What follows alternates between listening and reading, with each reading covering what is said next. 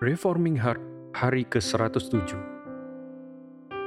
Renungan ini diambil dari website pemuda.stemi.id.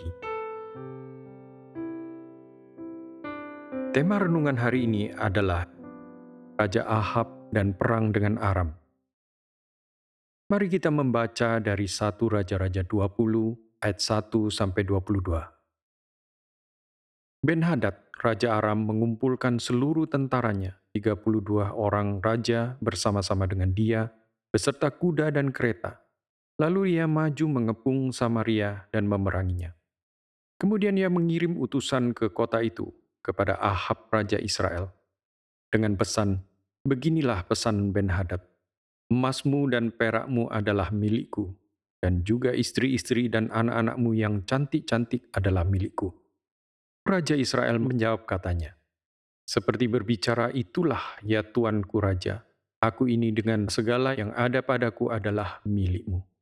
Sesudah itu utusan-utusan itu kembali dan berkata, "Beginilah pesan Ben-Hadad, memang aku telah menyuruh orang kepadamu mengatakan, emas dan perakmu, istri-istri dan anak-anakmu harus kau serahkan kepadaku.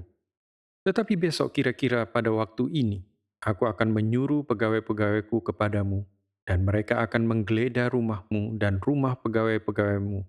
Maka segala yang mereka lihat dan ingini akan mereka ambil dan mereka bawa." Lalu Raja Israel memanggil semua tua-tua negeri itu dan berkata, "Camkanlah, orang ini mengikhtiarkan kecelakaan kita, sebab ia telah menyuruh orang kepadaku meminta istri-istriku dan anak-anakku, emas dan perakku, dan aku tidak menolak memberikannya kepadanya." Lalu kata semua tua-tua segenap rakyat itu kepadanya, "Jangan dengarkan, jangan luluskan." Sebab itu ia berkata kepada utusan-utusan Ben-Hadad, "Katakanlah kepada tuanku raja, segala yang pertama kali kau suruhkan kepada hambamu ini, aku akan melakukannya. Tetapi tuntutan yang kemudian ini tidak dapat kupenuhi." Lalu pergilah utusan-utusan itu dan menyampaikan jawaban itu kepada Ben-Hadad. Ben-Hadad menyuruh orang kepada Ahab dengan pesan, "Begini kiranya para Allah menghukum aku, bahkan lebih lagi daripada itu, jika rakyat yang mengikuti aku masih dapat menjemput segenggam penuh debu puing Samaria." Tetapi Raja Israel menjawab katanya, "Katakanlah, orang yang baru menyandangkan pedang janganlah memegahkan diri seperti orang yang sudah menanggalkannya." Segera sesudah Ben-Hadad mendengar perkataan itu, pada waktu ia sedang minum-minum dengan raja-raja di pondok, berkatalah ia kepada pegawai-pegawainya, "Aturlah barisanmu." Lalu mereka mengatur barisannya melawan kota itu. Tetapi tiba-tiba tampillah seorang nabi kepada Ahab Raja Israel, serta berkata, "Beginilah firman Tuhan, sudahkah kau lihat semua orang yang sangat ramai itu? Bahwasannya pada hari ini aku akan menyerahkan mereka ke dalam tanganmu, supaya engkau tahu bahwa akulah Tuhan." Lalu bertanyalah Ahab, "Dengan bantuan siapa?" Jawabnya, "Beginilah firman Tuhan, dengan bantuan orang-orang muda, penggiring kepala-kepala daerah." Katanya pula, "Siapakah yang akan memulai perang?" Jawabnya, "Engkau." Kemudian ia menghitung jumlah orang-orang muda, penggiring kepala-kepala daerah itu. Ada 232 orang banyaknya. Dan sesudah mereka itu, ia menghitung jumlah seluruh rakyat, yakni segenap orang Israel. Ada 7.000 orang banyaknya. Lalu mereka maju menyerang pada waktu tengah hari. Sementara Ben-Hadad minum-minum sampai mabuk di pondoknya, bersama dengan ke-32 raja yang membantunya. Ketika orang-orang muda penggiring kepala-kepala daerah itu maju menyerang lebih dahulu, maka Ben-Hadad menyuruh orang menyelidikinya. Dan mereka memberitahukan kepadanya demikian, "Ada orang-orang maju menyerang dari Samaria." Lalu katanya, "Entah mereka datang dengan maksud damai, entah dengan maksud perang, tangkaplah mereka hidup-hidup." Sementara itu, keluarlah mereka itu dari dalam kota, yakni orang-orang muda, penggiring kepala-kepala daerah, dan juga tentara yang mengikuti mereka. Lalu mereka masing-masing membunuh lawan yang dihadapinya, sehingga orang Aram itu melarikan diri dan dikejar oleh orang Israel. Tetapi Ben-Hadad, Raja Aram, dapat meluputkan diri dengan naik kuda, beserta sejumlah orang berkuda. Juga Raja Israel maju, lalu memusnahkan kuda dan kereta itu dan mendatangkan kekalahan yang besar kepada orang Aram. Lalu tampillah Nabi itu kepada Raja Israel dan berkata kepadanya, "Baiklah, kuatkanlah hatimu. Pertimbangkan dan pikirkanlah apa yang harus kau perbuat, sebab pada pergantian tahun Raja Aram akan maju menyerang engkau."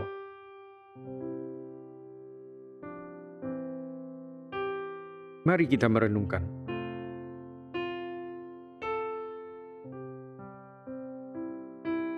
Bacaan hari ini mengisahkan tentang peperangan Ahab dengan orang Aram. Ahab telah ditolak oleh Tuhan, tetapi Tuhan masih mau memberikan penyertaannya pada bagian ini. Ben-Hadad Raja Aram meminta harta dan juga perempuan-perempuan Israel sebagai syarat dia tidak akan menyerang Israel. Ahab telah menyetujui, tetapi setelah itu Ben-Hadad malah mengatakan bahwa ia ingin agar pegawai-pegawainya masuk ke Samaria untuk mengambil sendiri apa yang mereka mau. Ini adalah penghinaan besar.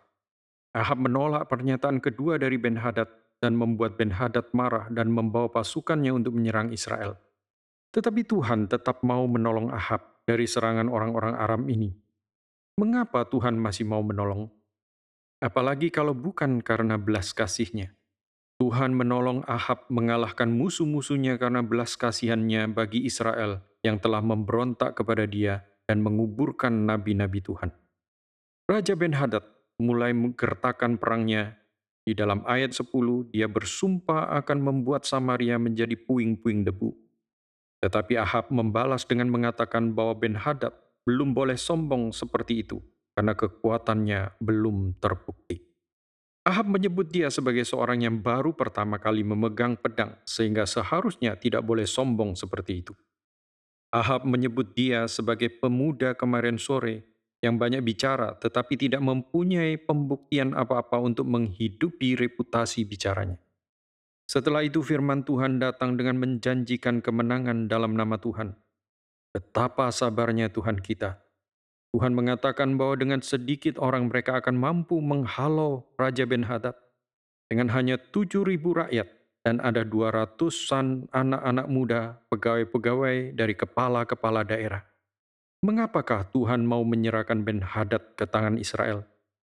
Karena Tuhan ingin menyatakan dirinya sebagai Tuhan yang berkuasa atas segala kerajaan di bumi, sehingga Israel boleh kembali menyembah Dia dengan sepenuh hati.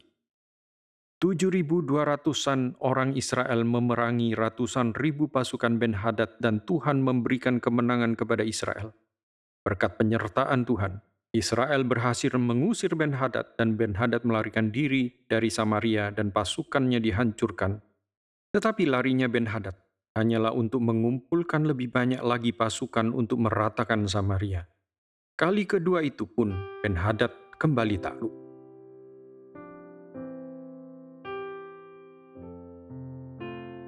Untuk direnungkan. Dari bacaan hari ini, kita akan sama-sama merenungkan tiga hal yang harus kita ketahui tentang Allah kita. Yang pertama, Tuhan adalah Allah yang akan menolong berdasarkan kedaulatannya. Ayat 13 mengatakan bahwa Tuhan memutuskan untuk menolong, bukan karena Ahab meminta pertolongan atau orang Israel berseru kepada dia. Tuhan menolong karena ingin menyatakan kuasa-Nya yang besar atas bangsa-bangsa di dunia. Tidak ada bangsa yang dapat bertahan di hadapannya ketika bukan karena izinnya. Tak ada pasukan besar apapun yang dapat meraih kemenangan jika bukan karena rancangannya. Allah kita adalah Allah yang menyatakan kuasa-Nya dan kebesaran-Nya agar Dia dipuji oleh umat-Nya selamanya. Setiap orang yang menyaksikan sendiri kekuatan tangan Allah mengobrak-abrik bangsa yang ingin Dia hancurkan, pasti akan takut dan gentar di hadapannya. Inilah sebabnya Allah menolong Ahab menghancurkan Ben-Hadad. Demikian juga umat Tuhan pada zaman ini. Tuhan yang kita sembah adalah Tuhan yang menunjukkan kemuliaan-Nya untuk dipuji dan ditinggikan oleh manusia. Apakah ini juga yang menjadi kerinduan kita sebagai umat Tuhan? membuat orang-orang dunia ini mengenal pekerjaan-pekerjaan besar yang telah Allah lakukan. Seharusnya inilah kerinduan yang terbesar dari kita. Memuliakan nama Tuhan karena segala hal yang besar yang telah Dia lakukan. Bukankah Dia telah menjadikan segala sesuatu? Bukankah Dia juga yang memelihara segala sesuatu? Bukankah Dia yang telah memelihara hidup kita? Bukankah Dia juga yang telah menebus kita dari lubang kubur dan memberikan Kristus, anaknya yang tunggal untuk menjadi korban bagi kita? Bukankah dengan kuasanya Kristus telah bangkit mengalahkan maut? Oh, alangkah banyaknya karya Allah yang agung itu di dalam sejarah. Bagaimana mungkin kita tidak rindu semua ini dikenal oleh seluruh dunia? Seolah-olah kita ingin berseru kepada dunia, "Kenallah Tuhan, pencipta dan pemeliharamu. Dialah yang sanggup menebusmu dari dosa." Yang kedua, Tuhan adalah Allah yang menunjukkan kuasanya di tengah-tengah kelemahan manusia. Apakah sudah tidak ada tentara lagi di Israel, sehingga mereka berperang dengan kekuatan kurang dari 8.000 orang? Bukankah pasukan Ben-Hadad berjumlah lebih dari 100.000 orang? Tetapi Tuhan ingin menunjukkan kuasanya, dan kuasanya menjadi nyata karena ditunjukkan di tengah-tengah kelemahan manusia. Bersama dengan Tuhan yang maju berperang, orang Israel bukan lagi minoritas yang hanya memiliki 7.200-an tentara. Mereka menjelma menjadi mayoritas karena Tuhan atas segala pasukan malaikat ada di pihak mereka. Sedangkan Aram, walaupun berpuluh kali lipat lebih banyak daripada Israel, sebenarnya berada di pihak yang lebih lemah, karena seluruh dunia pun tak cukup banyak untuk menaklukkan pasukan yang dipimpin oleh Tuhan sendiri. Paulus mengatakan di dalam kelemahan, dia justru menjadi kuat. Karena di dalam kelemahannya menjadi nyata kuat kuasa Tuhan yang bekerja melalui dia. 2 Korintus 12 ayat 9 dan 10. Ini juga menjadi refleksi pribadi kita. Di dalam kelemahan Tuhanlah yang akan memimpin. Kita tidak perlu mengandalkan dunia ini. Kita mutlak perlu mengandalkan Tuhan. Apakah yang dimaksud tidak perlu mengandalkan dunia ini? Apakah itu berarti kalau kita sakit, kita tidak perlu ke dokter? Tentu saja tidak.